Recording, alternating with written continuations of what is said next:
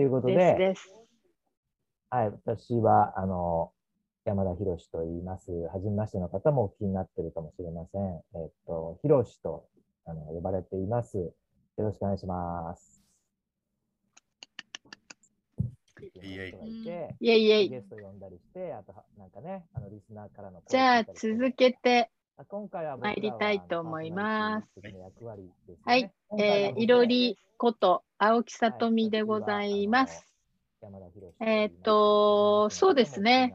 初めての試みで、で、今日はちょっとですね、あの、連絡まででお伝えすると、伊藤孝子さん、たかちゃんがちょっと今日体調不良になりましたので、この4人で行ってみたいなと思っております。はい。うんえー今日もいろり、え？どうした？なんか関係ないものが出てますね。ね。えちょっとね、マックが、ちょっと元の会社の同窓会の時の背景が、ちょっとごめんなさい。で今日はちょっとですね、あの連絡あのまあいろいろ起こりますよ。まあ、いろいろ起こりますねうん。そんな感じで今日体調不良になり日やって、あ、じゃあとりあえずこれにしましょう。はい。じゃあ、これでいきたいと生配思います。信なのでね。はいよろしくお願いしはます。いいろりです。じゃあ私行きます。えー、直井秀樹と言います。秀樹と言います。えーよろしくお願いしますまあ我々がホストになってですねえー、トークショーを繰り広げるということで、えー、いろんな人たちがまあ、ですね、いろいろ起こやってきて、りますね。そんな感じで、えーそ今の人たちの日えー、とっても興味深いことしてますので、えー、その人たちのリーダーシップを紐解いていきます。お楽しみに。よろしく。はい。あ、名前も変えている 心の余裕がなかったうん由美です。松本由美です。よろしくお願いします。え こうね、喋るのあんまり得意じゃない方なんで、パーソナリティってさっきこうヒロシが言ってドキッてしましたけど、でもなんかね、一日こう楽しんでいきたいなっていうふうに思ってます。よろしくお願いします。イェーイ。楽しむのにね。うん大事だね。うんうん今日は何何何人何人来てくれるんでしたっけ？今日4人の方がね、コーアクティブ、まあ、コーチング、あるいはまあ人によってはコーチングのコースと、えー上級コースを終えて資格保持者、あるいはリーダーシッププログラムも終了していらっしゃるという、まあ、様々なね、コーアクティブに出会わ出会われたことのある方々の中から、もう直感的ですね。直感的にあの4人お声掛けをして、えー許可をいただいて、で、あの、無料で、ボランティアで、はい、い今日、対う。対話に、ありがたい、うん本当ありがたい。本当ありがたいですね。なんか、あの、そんな 4, 4人の方と、まあ、我々入れ替わり、立ち替わり、お話をしていきたいなと思っております。そうですね。はい。皆さんには、あの、時間割というかね、あの、うん番組というか、のところのご案内も出てると思う、あの、ご案内した時にね、見ていただいてると思うんですけど、えー大体その流れで進んでいくと思います。うんえっと、ちょっと紹介しますお一人大体1時間ぐらいなんだけど、少し伸びたり、えーすることもあるかなとは思いますが、えーよろしくお願いします。まあね、本当聞きたい時に聞いたり、聞かなかったりみたいな感じで一日楽しんでいただければいいですよね。はい。そうねで。私たちも例によってその今この瞬間から作るので時間通りにやるというよりはその場のこう流れでああなんかそろそろ終わるんだねってなったら時間来なくても終わる時も あるかもとっても気まぐれラオジオっていうタイトルにした方が良かったかもしれない。素晴らしいそうなんです、それいいね。うん気まぐれラジオで。今日はいお届けします。あれよね、うん日中こう4人の方それぞれゲストで来ていただいて、最後こう4時から5時のね、1時間ぐらいの間はまたこの4人のメンバーが集って、今日ね、はいどんなことが印象的だった？なんていうね、トークをしたいなっていうふうに、そんな予定です。うん。はい。今あれですか？この YouTube のチャットに出したら皆さん見れるのかな？タイムテーブルみたいなのってああ、出ら出るんじゃない？何？何 ?YouTube の方にね。時間割をね。ああなるほど。それはいいアイデアですね。できますかね。時間と。これ開業するのどうするんかわからんから出しちゃおう。はい、わからない、私は。ね、はい。ちなみに、えっ、と、う。んこの今日ね、あの、こうやってお届けしたものは、えっ、と、録画、録音しておいて、後日、えー何らかの形で、はい、シェアする予定です。また詳細は CTI の Facebook とか、まあ、様々な SNS でもご紹介していく予定でございます。アーカイブ化していきます。うんはいそうですね。はい。OK。うん。じじゃあ、そんなとこでしょうかねいい。感じよ。はいではうんえーっと、この後最初のゲストの方がね、あの、もうはい来ていただいているので、うんえーお呼びして、えー最初の、まあ、パーソナリティっていうかね、は、いろりと私で、えー担当しますね。これからね。で、はいゲストの方と3人で、えうんー進めていきたいと思いますね。はい。はい。じゃあ、10時10分にまた戻ってきますよっていうことで、よろしいそうだ、1ですか、ね。個忘れてました。あの、あ、はい聞。かれてる方が今 YouTube であの見られてるっていうことかな？なんですけども、うん YouTube にはあのチャット機能があって、例えばなんか感想とかコメントをしたりとか、うん、あるいはなんか聞きたいことを出したりできるんですけども、まあ時間の関係もあってね、あの、全部お読みするとか、こちらがキャッチアップすることができないかもしれませんので、あの、ちょっとそれはご了承くださいっていうことをね、最初に伝えておきましょうかね。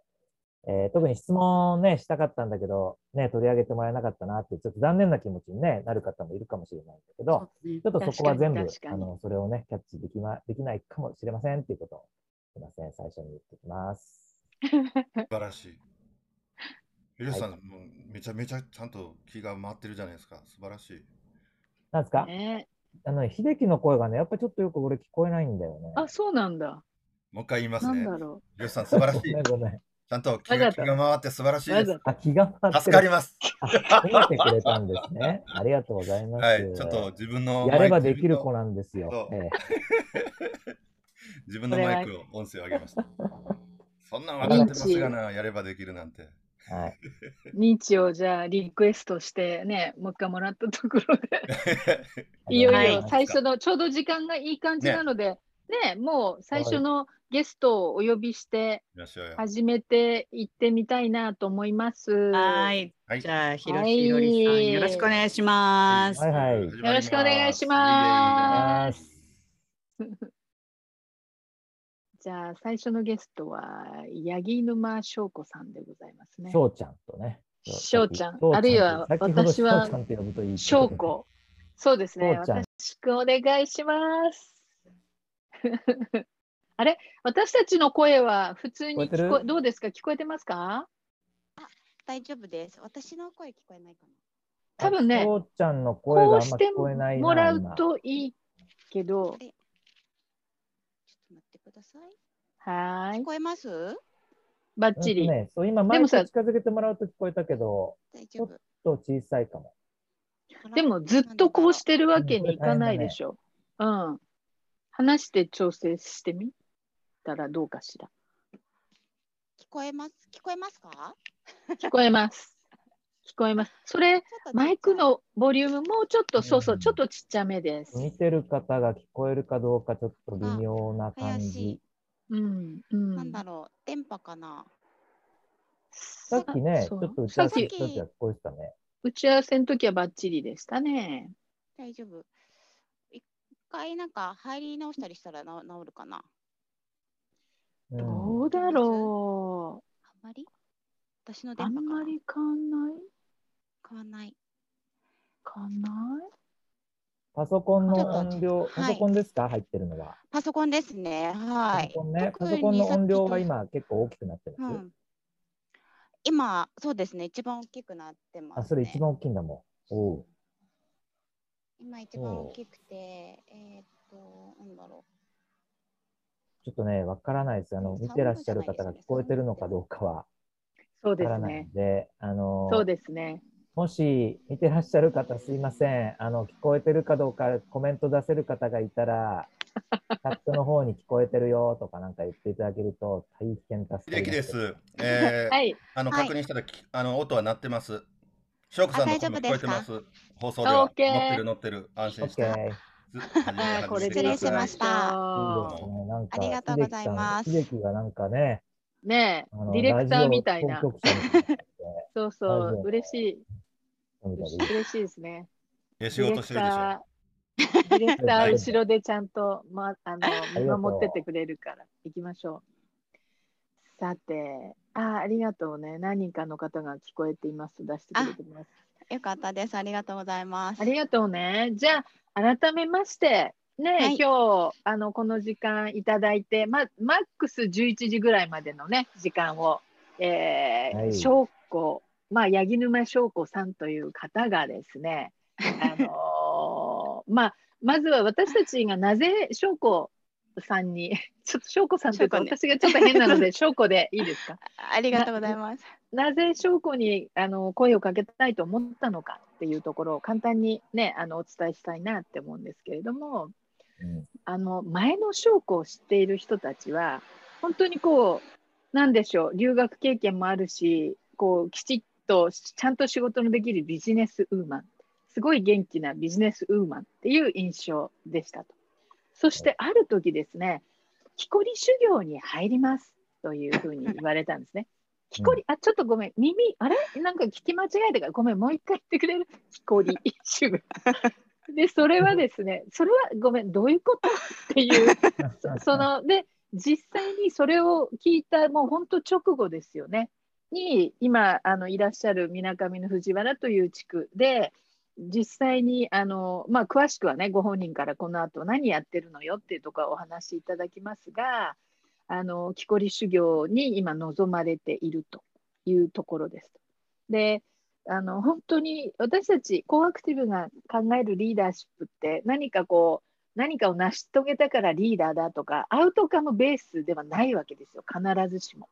本当にその人が自分が願うことを形にしていこうとやってる、もう行為、もう呼吸してるだけでもそれはリーダーシップだぐらいに極端なことを言うと。はい、うん考えているので、なんかこう、翔子自身が、あの、まあ、ここからそうですね、どんなことをやってて、どんな気持ちの変化があって、ここに来たんだみたいな、そんなことを、あの、簡単にね、お話、まずはいただけるといいかなと思いました。うん。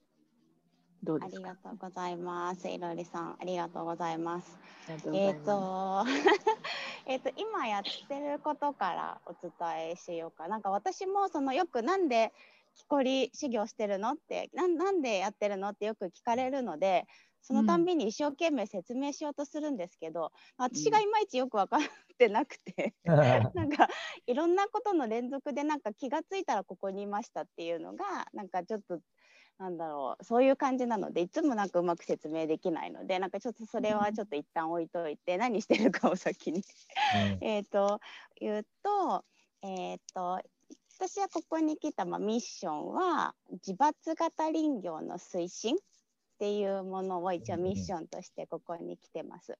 で自伐型林業っていうのは、えー、と漢字で言うと自分の字に伐採の伐に林業っていうんですけど、が自分で切る林業、えー、とちっちゃ小さな林業っていうふうに言われてて、えー、と一斉に切って一斉に植えてっていう林業ではなくってちょっとずつ切ってちょっとずつ育ててそれをできれば町の中で循環していくみたいなそういう取り組みがあのみなかみでここ数年少しずつ少しずつ町の皆さんがすごく力を入れていらっしゃってでさらにそれをあの推進していこうっていうので町の外からあの地域おこし協力隊っていう形で形で今年2名あの募集をしてなので4月から私は自伐型林業の推進という名目で今木こり修行を してます。なるほど。はい。なるほど。じゃあ必ずしも、こう、斧を持ってはい。木を切るためにだけじゃないってことが分かりました。そうですね。現在まだ現場になれるので、じ現場はそういうことが多い。斧の代わりにチェーンソーなんですけど、うん全体ではないですよ、そうですねよしさん。今、でも斧でやってる方は、おそらくそんなにないと思いますよ。斧もね部分的に使うんですけど。あ、そうなんだ。ね。ええわかります。美しい。はい。そっか、自伐型。なるほど。なるほど。ちょっと聞いていいですか、翔ちゃん。あのはい。はい。自伐型っていうのは、僕もあの、ちょっと里山の再生とかね、最近こう木を切ったりとか少し関わらせてもらってて、はいあの、詳しくはないんですけど、はい。あの、日本ではそんなにやられてないですよねっていう、そのあ、そうですね。はい。うん、で、ヨーロッパとか、そのドイツとかね、では結構やられてたりするようなイメージがあるんですけど、なんか、その辺日本の状況なんかもちょっと教えてもらえるはいと嬉しいなと思うんですけど。あ、ありがとうございます。ちょっとちゃんと喋れる、ちゃんと説明。あいあの 専門家の方聞いてたら違うって言われなんとなく聞いてみたかったんで。ありがとうございます。あのー戦後からあの日本を大きく言うとやっぱり戦後の復興っていうのもあってあの木をあの、まあ、萩山のところが増えちゃったので木をこう一斉に植えてで一気にこう木をいっぱい育ててその木で、あのお家を建てようとかその復興に役立てようっていうあの動きがすごく多かったので。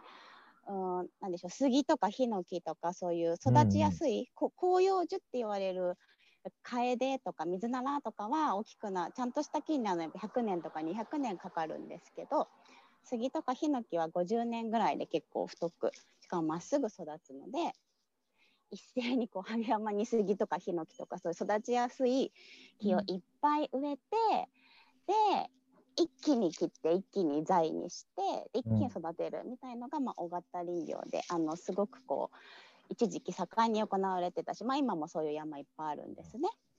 でもうんと輸入の木が入ってきたりとかすあの杉とかヒノキをお家の木にそんなに使わなくなったりすることで木の価値がすごく下がってしまって、あの林林業でお金を稼ぐっていうことがとっても難しくなってしまってで林業の衰退というふうに今言われてます。なのでお金にならないし結構林業はハードなのでやっぱりうん。そういうふうにして、手のあの本来人間が植えた森植えて育てた森はやっぱり人間がお手入れをしていかないとすぐ荒廃してしまうんですけどうん。そういう荒れた森が日本の各地にあってみなかみもあのそういうなかなかお手入れがされてない森とか、うん、と生態系が壊れちゃった森が結構たくさんあってえー、とそういう大型林業ではなない方法で森を再生しつつ皆さんも急に林業やろうっていうとやっぱり結構 ハードルが高いので自分の生活をしながら土日林業とかそういうふうにしながら森をこう再生させていこうみたいなところで少しずつあの自伐型林業ってそういうちっちゃい林業が増えてきていて去年去年ぐらいから林野庁の資料資料にも自伐型林業って言葉が日本でもなんか入り始めたみたいです。ありがとうございます。よくわかりました。はい、うん大丈夫かな？自伐型林業推進ミッションとして伝えられただろうか。伝わりましたよ。バッチリですよ。ね。みなかみはその自伐型林業のチームがその数年かけて今9チーム立ち上がっていておそうなんです。ちょで去年あ今年か今年から協議会が立ち上がってみんなでもっと一緒にあの連携しながらやっていこうってなってるところです。いいですね。いいですね。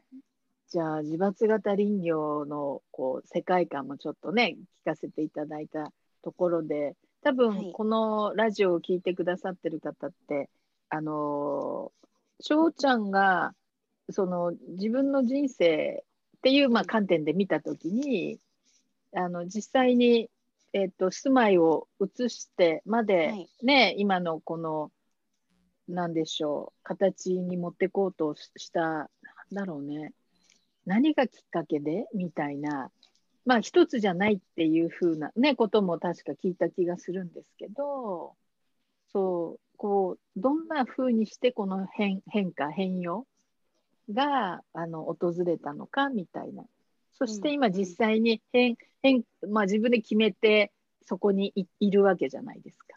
はいはいはい。その辺は、こんな、なんか流れだったよ、みたいなことがあれば、ぜひ聞かせてほしいです。ありがとうございます。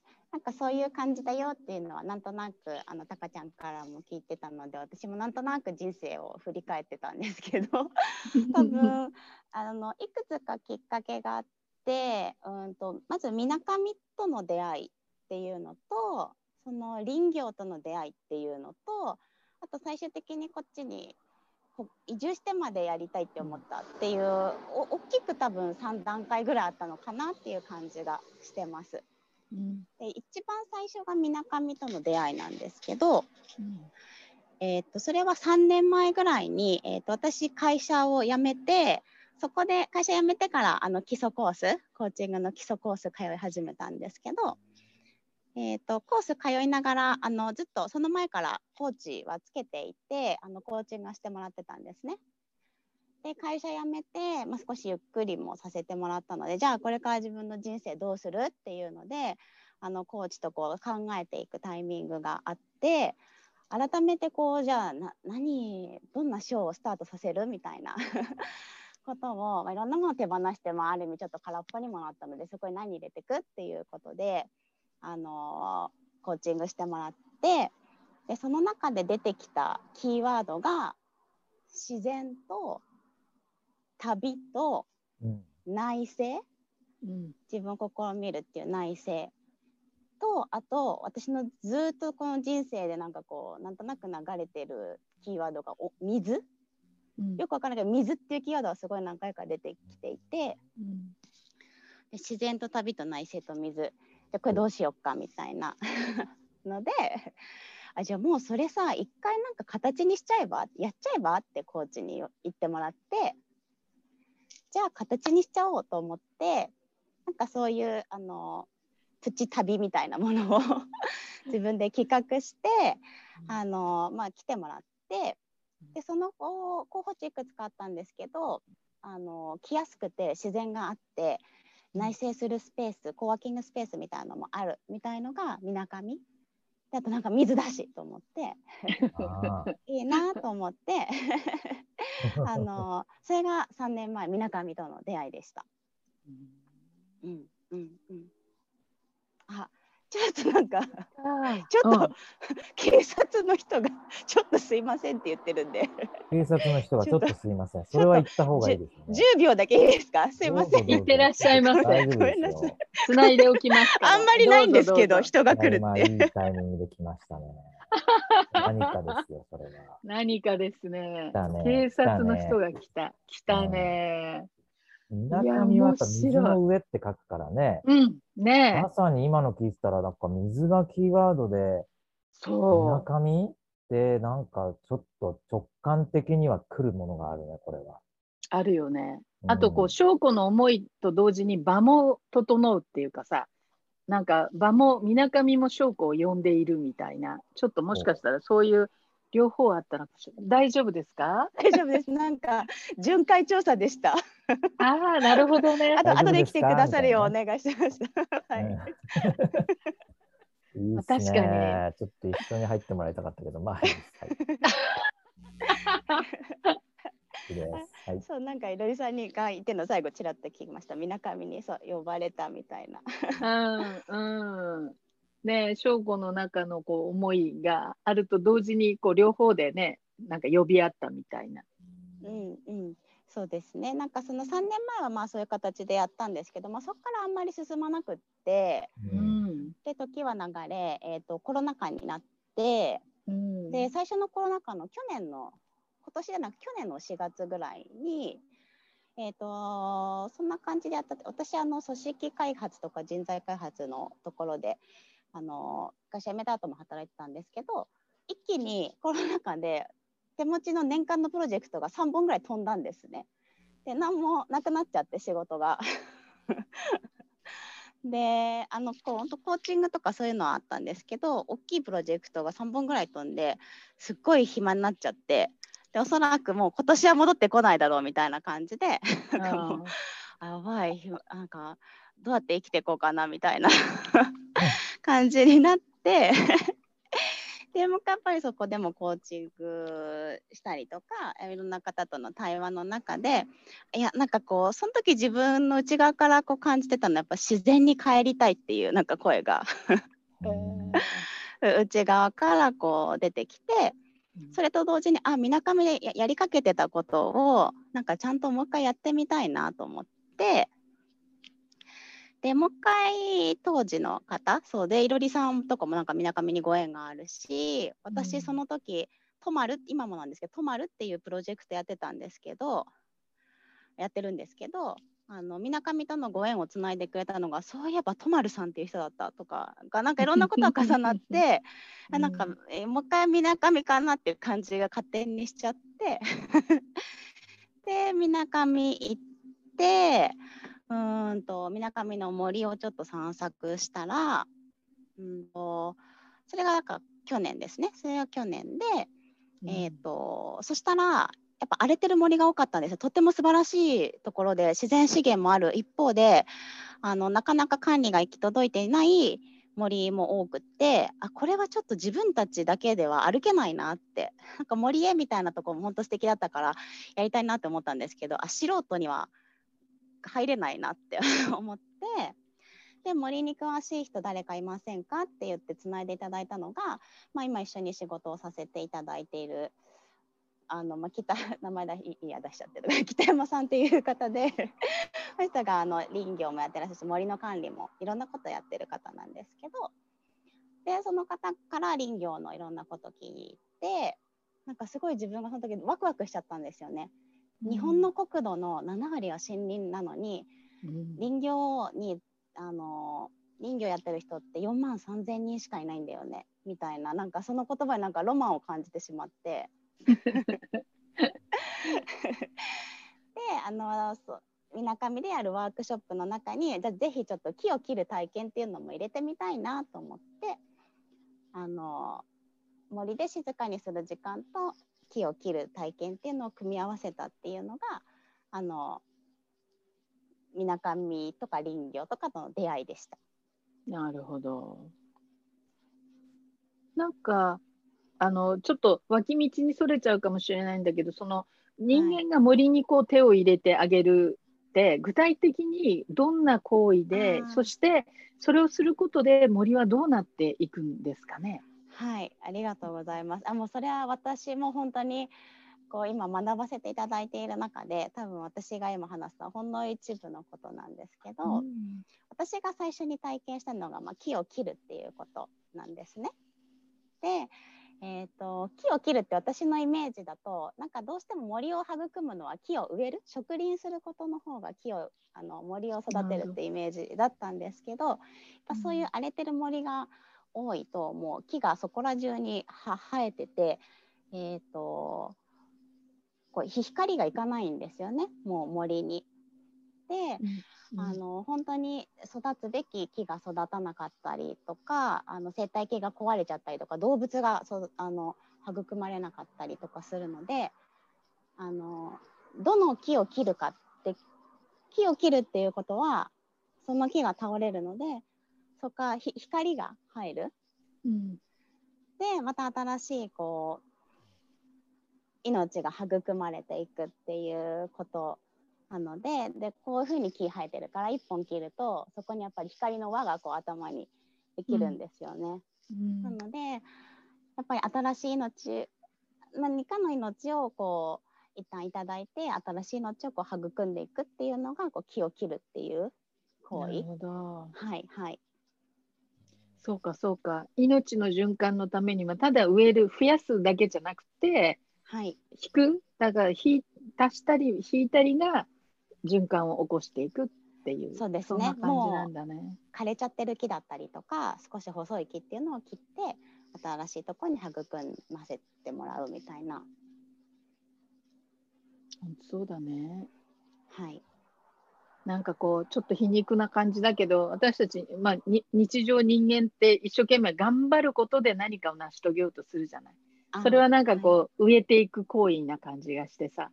でも、実はね、自分の内側に持っているものを、あの、間引くって言うと変だけど、じゃあこれはもう、はい、おしまい、ありがとうねって言って、切っていくことで、なんか、育まれるまた循環がね、起こってくみたいな、うん多分コーチングで、なんだろう、コアクティブコーチングでコーチつけるときって、多分自分をこう育みたいタイミングみたいな、そんな風にしてね、なんかやる人もいるなっていうのをちょっと今思い出しておりました。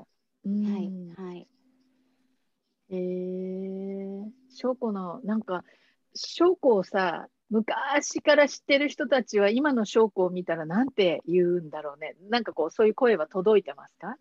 あーこの前あの、いろりさんにあの言っていろりさんともう一人リトリーと一緒にやってる人とかなんかたくましいねとかあとたかちゃんは、あの久しぶりに話したら「いや柔らかくなったね」とかなんかそういうふうにあのたくましいってことをたくましいっていう単語をもらうことって人生でほとんどなかったのでなるほど。なんかちょっと嬉しかったですね。そうね。久しぶりになん、もう1年近くぶりに対面では、ね、もちろんマスクして密じゃない状態で、まあ、会った時にね、あのね、一番感じたのはね、顎が、顎がしっかりしていた。なんて言うんでしょう、えー顎、顎がね、すごいしっかりした。あれ、翔子ってこんながっちりした顔立ちだっけっていうね。そして、一緒に、そう、一緒に一泊二日いる間にも感じたのは、なんか、野生味？野生味が増した感じなんだよね。それもこう、がっちり。だから男性性と女性性両方で私たちね、できてるってもし捉えるならば、あの、女性性8割、男性性2割だったのが、今なんか半々になって、その男性性と女性性がこう、証拠の中でもこう、ダンスしながら、証拠ががっちりしてってるような、なんかそんな印象を受けました。うん、顎がね、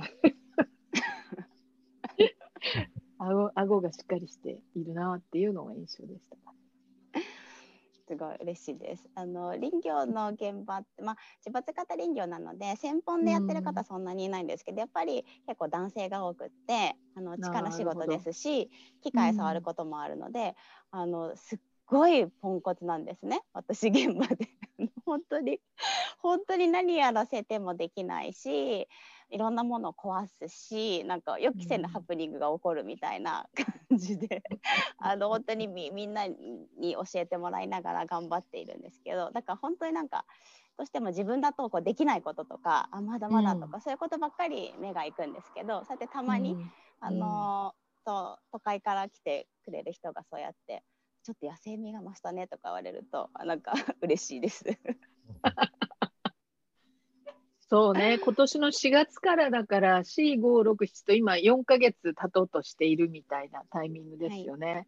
なのでなんだろうな、なんか今、急にこう聞きたくなったのは、確かに今、諸子が言ってくれたように、男性の方がチェーンソーガーってやるとか、要はもう肉体的な形という意味で、男性が優位に立つ現場っていうのもすごいわかるんだけど、同時に女性が優位に立てるよ女性ならではのなんかこう森との付き合いとか自然との付き合いみたいな付き合い方かなんかそんなものでもこうなんか出てきたりするかしらね。ありがとうございます。えっ、と、うんそれはちょっと私もあの模索しながらで、うんあのー私もななんで林業をやってんだろうってちょっとまだ分かってないのできっとこれから分かっていくのかなっていう感じがするんですけどなんか力仕事って多分林業のうちのほん本当に一つ私今現場にすごくいるのでやっぱりその力仕事でチェーンソーとか重機使うっていうのはおそらく林業の実はわずかな部分でやっぱり森全体を見たりとか、この木本当に切るのかなとかそういう感性を働かせたりとか、うんあとなんとなく私が今感じてるのはおそらくこの自伐型林業っていうものが少しずつこうあの誰かのリーダーシップですごい誰かのこうカリスマ的リーダーシップでみなかみ立ち上がってきたっていうよりは自然にこうほわほわほわってなんか浮いて きたみたいな感じ。でそれがおそらく町の何かパラダイムシフトを起こそうとしてるとか関わってる方たちの意識が少しずつ変わろうとしてるとかなんかそういうところに立ち会っている気がしていてで実際協議会のその運営とかそっちにもこれから携わっていくので、なんかそういう人の意識だったりとか人の意識と森の関わりとか、まあ、森だけじゃないと思うんですけどなんかそういうところになんとなくお役目があるのかなっていう感じがちょっと今直感的ですけどなんかそれで呼ばれたのかなって感じがしてます。そうですね。なるほどね。僕ね、ちょっと口挟んでいいですか、ずっと聞いて面白いなと思いながら聞いてましたけど、あの、僕もあの、森のことをね、あの、ずっとやってきまして、あの、林業はやってないんですけど、まあ、人を森にガイドしていくっていうようなね、あの、ことをずっとやらせてもらっているもんなんで、森にはよく入るんですね。で今、翔ちゃんが言った、その、どの木切るかとか、森全体が今健康なのかとか、なんていうかな、うんうん感じる領域ですよね。うん感性っていうか、あ、そうです、そうです。感度っていうか、そうです。あ、ここ気持ちいいな、みたいなことから始まってね。なんかここちょっとうっそうとしてて、ちょっと窮屈そうとか。多分そういうことを今言ってたんじゃないかな、そのあ感じるっていう部分。はいだからその、はい。もう切ればいいんだよ、みたいな感じで、あの、切っちゃうっていうのはもちろんね、あの、効率はいいんだけどもさ、その、まず森がどうなってったらいいのかな、将来とかさ、そういうことにこう、イメージを持ったりとか、なんかそういうことなんじゃないかなっていうのは、ちょっと僕もね、感じること多いんですね。その、はい森とどう付き合っていこうかとか。はい。はい。なんか、みなかみって、なんかさっきほわほわっと出てきたっていう話なんだけど、なんか、そういう人がちらほらいるんですかね。なんかそういう感感度のあるというか、はい。はいなん。かそんな気がしたんですけど、どう,、はいどうなんですか、そうですね。本当にそう思います。うんと生きる力というか生命力がなんか強い方が多いな一緒にお仕事してたりみなかみってたりをしてそれはやっぱりなんかこう自然の中で生きていくってある意味ちょっとまあこう厳しい命張ってないとなんか水に持ってかれちゃったりとかあの木とかも思わぬ動きするのでやっぱこうなんだろう感じてないとうん。ちゃんと生死を保てないみたいなそういうところにいるので、そう今広瀬さんが言ってくれたことは本当に感じますなんかこう休憩しててああこの風すごい気持ちいいねとかうんこういう山とかやっぱ美しいよねみたいなこうお話が日常で出てくるので、あはい。であと今広瀬さんが言ってくれたことで出てきたことがあって私は林業講講習20日間林業をやる前に20日間講習みたいのに行ってたんですね。うん。でその時は林業やるとは思ってなくてなんかちょちょっと関われればいいなぐらいな感じで言ってた。暇だから言ってたぐらいなんですけど怒られるだそれ言った。ら怒られるんですけど。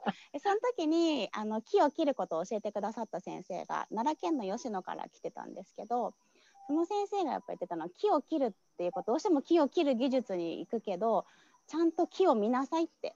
木を感じなさいってすごい言ってくれて。ー。木を切ることはやっぱ木を見ることだし感性をとにかく高めなさいって言ってくださって、すいいと思って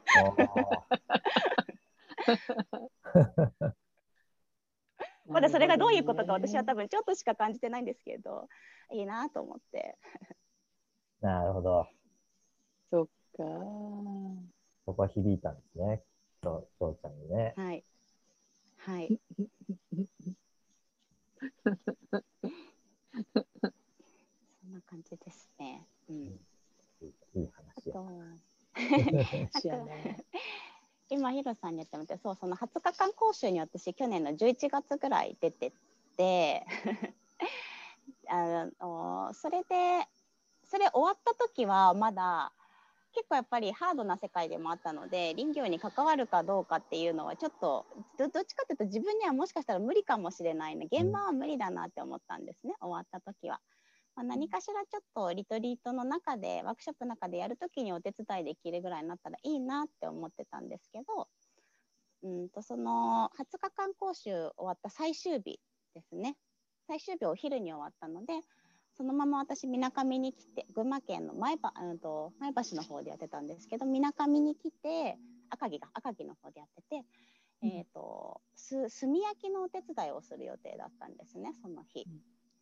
炭焼きっていうのはあの石窯で炭を作ってでその中にあの水ならっていう広葉樹で水ならの炭があの一番高級なんですけど、えー、とギューッとこう押し込めて1000一番高い多分1500度ぐらい1000度ぐらいの高温で一晩こうずっと焼いてもう豪華に焼かれながら 焼いて本当にまあ美しい炭が出来上がるんですけど、あの私その炎があまりにも美しいのと炭が本当に真っ黒で美しいしそこからできた炭っって本当にけいろりで煙も上がらないし本当に美しい炎であこれちょっとお手伝いしたいなと思って最終日にお手伝いしに行く予定だったんですね。で現場着いたらその林業講習も北山さんって今一緒に仕事してる方が一緒にやってくれたんですけど今日ちょっと中止ですっていう連絡入って何かなと思ってあの枝払いで怪我しましたって言ってえっと思ってあの現場着いてあったらもう北山さんがここからもうなんかばっくり開いてて血たらったらで腕とかにもなんか全部血が流れててうん。もううわっともう林業怪我が多いって聞いたけどああもうやばいなみたいな感じ。であのそこから病院に運んでったんですね。ただもう病院まで1時最寄りの病院まで1時間とかなので あのこう山を降りてたまたま私たちがいたので運んでたんですけどでその間になんか最初やっぱ北山さん血ダラダラなので北山さんの心配してたんですけど私はだんだん釜の中の水ならが心配になってきちゃってうんこれ出さなかったらえ全部灰になっちゃうみたいなあんな大変な鮮度のなんかまつげ焼けちゃうぐらいの大変な思いしてあんな美しいものがあどうしよう今日の分がなくなっちゃうみたいななんか滑りの心配をだんだんし始めて。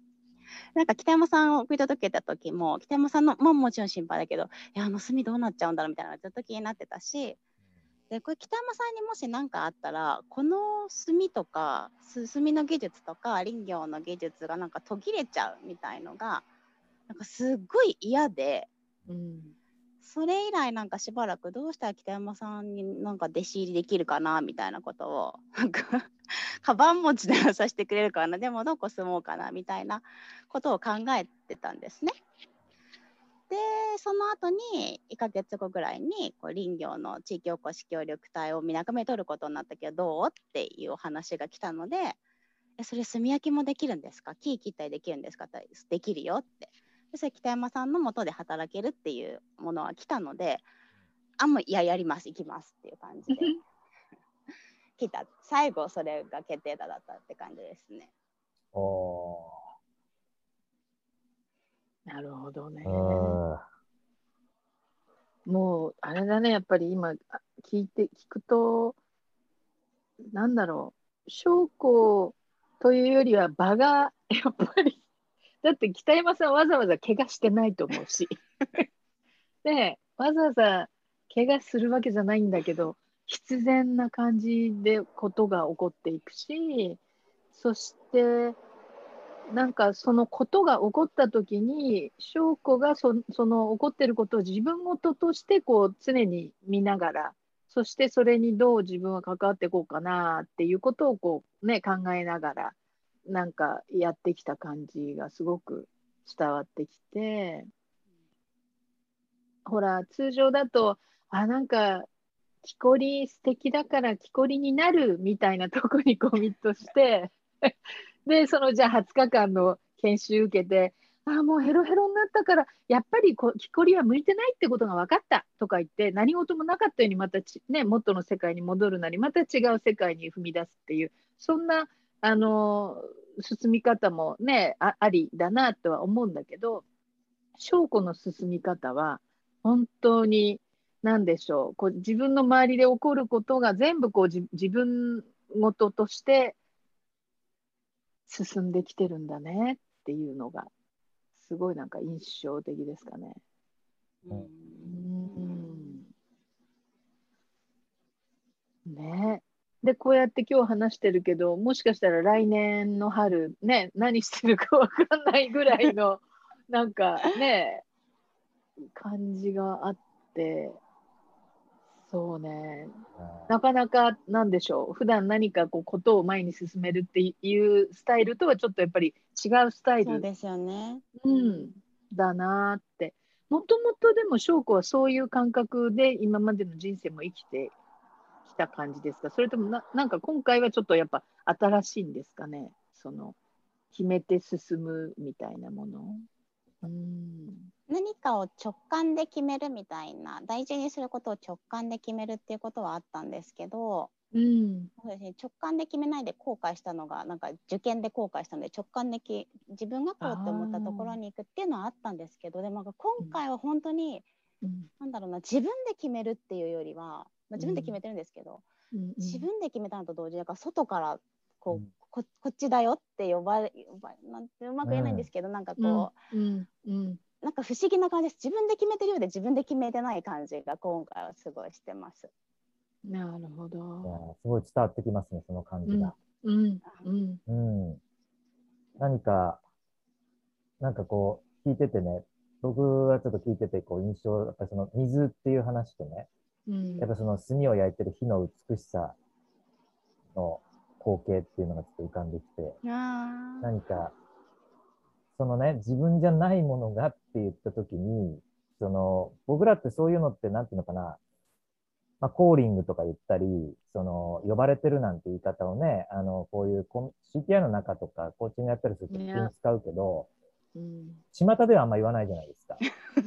そのようなことを、あね。そう、うんうんいやー、呼ばれてるんで行きましたって、な、何、何どうしたのみたいな感じになるんで、そうそう嬉しいよねでもね、実は日々の中に、そのようなきっかけって結構あるなと思ったりはするんですよ。うんただ気のせいにすると思うんですね、普通って。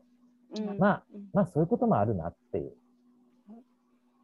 だけど、父ちゃんの場合は今回は気のせいどこじゃなくて、相当呼ばれ、あ別に強い、えー呼び呼ばれ方というか、感じ方と言ってもいいんだけど、したのかなって、うんなんとなく聞いてる印象でしましたね。うんしました。うんうんうんそういう時ってやっぱりこう、抗えないものがあるっていうか、ああそうこそういう理です屈ではねね。、理屈では、いや、そんなことやる必要どうなのとか、怪我したらどうなのとか、食っていけんのとか、はい。なんか、はい。いろいろあるじゃないですか。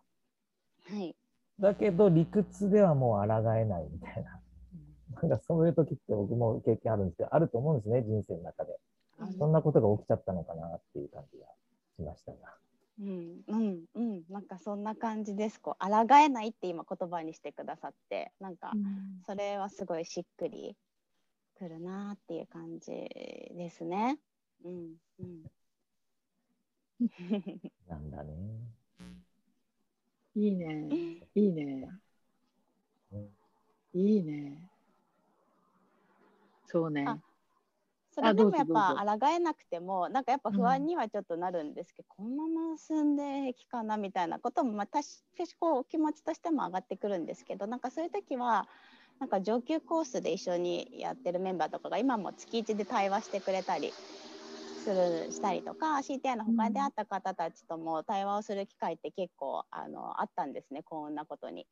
なのでなんかそういうところでいくとなんかそういう抗えないその呼ばれてることをみんなちゃんと呼ばれてるってやっぱり呼ばれてるというかなんだろう。変なこととして捉えないというかえー なんか どこ行っちゃうの？みたいな。なんか楽しそうに言ってくれるんですよどこまで行くの？みたいな。のをがすごくなんかあの支えてくれた後押ししてくれたなって思います。確かにね。そういうことを、なんだろう、抗えないのでとか、呼ばれたのでっていう理由で何かを踏み出すと、大半の人は心配するんだよね。え？大丈夫なの？え本当にいいのそっち行ってって、こう、心配する人たちもいるんだけど、ね、そうね、コアアクティブに出会った人たちって、いいじゃないって、むしろ応援側になんかね、回る。そんな、そうね、確率は非常に高いかもね。うんうんね なんか、うんうんそうです。コアアクティブじゃないですけどなんかこれに関してはあの夫とか家族もあいいんじゃないみたいな感じだったのでなんかそれもあって思ったよりすんなり来ちゃいました。ああ、そういうことなのね。はい。旦那さんも、ね。え、じゃあ一緒に来ちゃ、みなかみに来たってこと？お夫は横浜で私だけ単身赴任みたいな単身形で。ではい。単身で自女性一人でみたいな。はい。来てますね。でも、旦那さんも遊びに来るんだよね。あそうです結構フリーランスなのではいあ、そうか、そう月か2。回ぐらい遊びに来たりとかして そうね。翔くんが、ほら、後ろに、こう、木が、緑が見えるじゃない？なんか、なんだろうね。すごい馴染んでるねっていう感じあがー嬉しいな。すごい 伝わるね。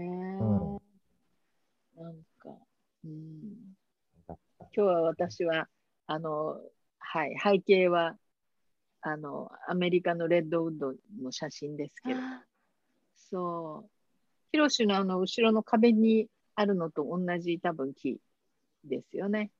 まあそうだね。そうそうそう。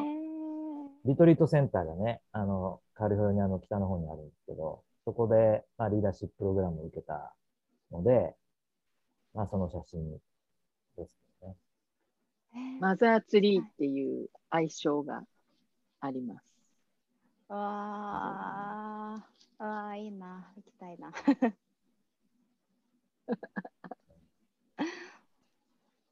なんかじゃあ、そろそろこう、なんでしょう、すごいいろんなことを話してもらったし、そろそろなんかこう、最後に一つ、あの、質問をして、で、それにこう答えてもらう形で、あの、この場を閉じていこうかなって思ってるんですけど、これはもう皆さんに今日ね、聞いていく問いなんですけれども、えーあなたにとってリーダーシップとは何ですか？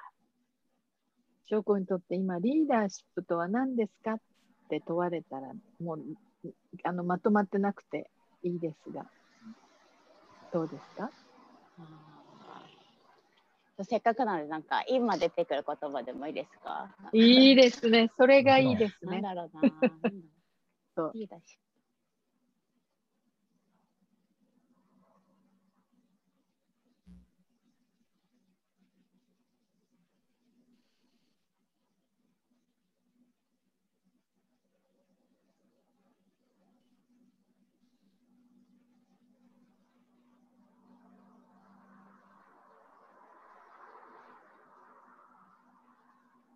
そうだな。なんか今出てき出てきたのはさっきも言葉にしていただいたことなんですけどなんかこう抗わないことっていうのがなんか出てきました。自分のそのなんていうの？内側の声とうん。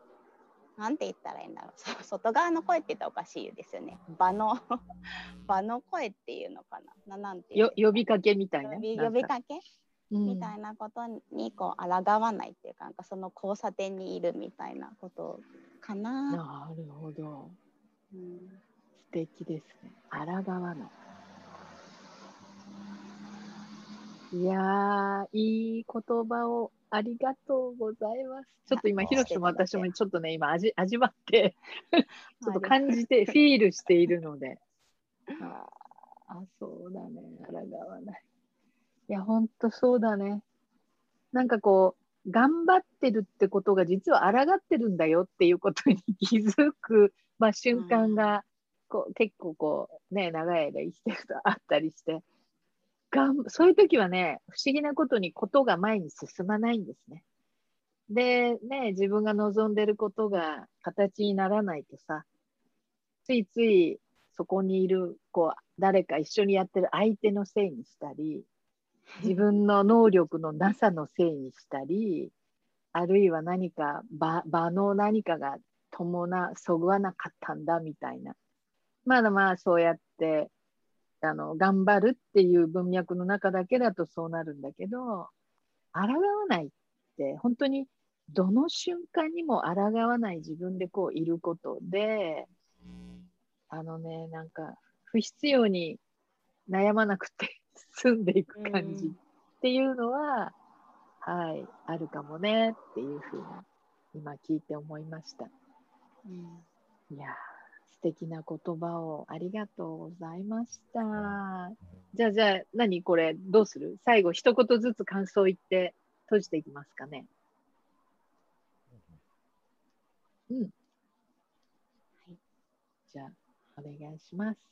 はい、あありがとうございました。なんかライブとか初めてなのでちょっとドキドキしてますし今もなんか結局最後までちょっと緊張してたんですけど なんかやっぱひあのいろりさんとひろしさんに聞いていただいたのでそうこう言葉出てこなかったりとか変に長く説明しちゃったりとか、まあ後からじっくり見たらそうかもしれないですけどなんかやっぱコーチのお二人に聞いていただいたのであの今の自分の言葉でなんかここにいられたなっていう感じがすごいしていてあの感謝です。今日はあの見てくださった方もあの聞いてくださっていろりさんもひろしさんもありがとうございました。ありがとうございました。なんか、じゃあ私も一言。ね、本当はタカちゃんがいる場でね、私たちスケジュールしてきたんだけど、ね、そうね、タカちゃん多分見ててくれてると思うので、あの、すごいこう、いい時間をいただいて、で、これ本当にコーアクティブリーダーシップラジオの最初の番組なので、記念すべき。そこにね、一緒にあのいさせてもらって、はい、楽しかったです。ありがとうございました。はい、僕も本当、いい時間でしたね。うんなんか、その、今すぐに分かっていないことなんだけれども、そこには確かな何かが感じられて、そのことにこう見せられるというか、そしてうん動いていけるって、まあ、ある意味とても幸せなことなんじゃないかなって思うんですね。旦那さんも OK が出てね、とか。何か場が整ってる時ってそういうことがお起きるよなって思って、今日なんかその、それを本当に生きてる、まあ、翔ちゃんの話をつけて、自分自身も、ああ、やっぱりそうだなって、なんかすごくね、心強いというか、うん心を新たにしたっていうか、そういう時間でした。あー本当にありがとうございます。みなかみのね、空気も伝わってきました。ね、ありがとうございました。本当本当。ありがとうございました。ありがとうございました。じゃあ、しょうちゃんは、あの、そうですね、オフにしていただいたら、そこで大丈夫だと思います。はーい、ありがあとうございました。りがとうね、またね。失礼します。うんいやいや、最初のね、番組、無事終わりました。じゃあ、ここからちょっと休憩の時間をいただいて、えー次は11時半から、1時半からね。はい、11時半から次の番組、えー藤井浩二さんでございます。ゲスはい、トはね。じゃあ、ここ一旦閉じましょう。ありがとうございました。見ていただいてありがとうございましたありがとうございます。ありがとうございます。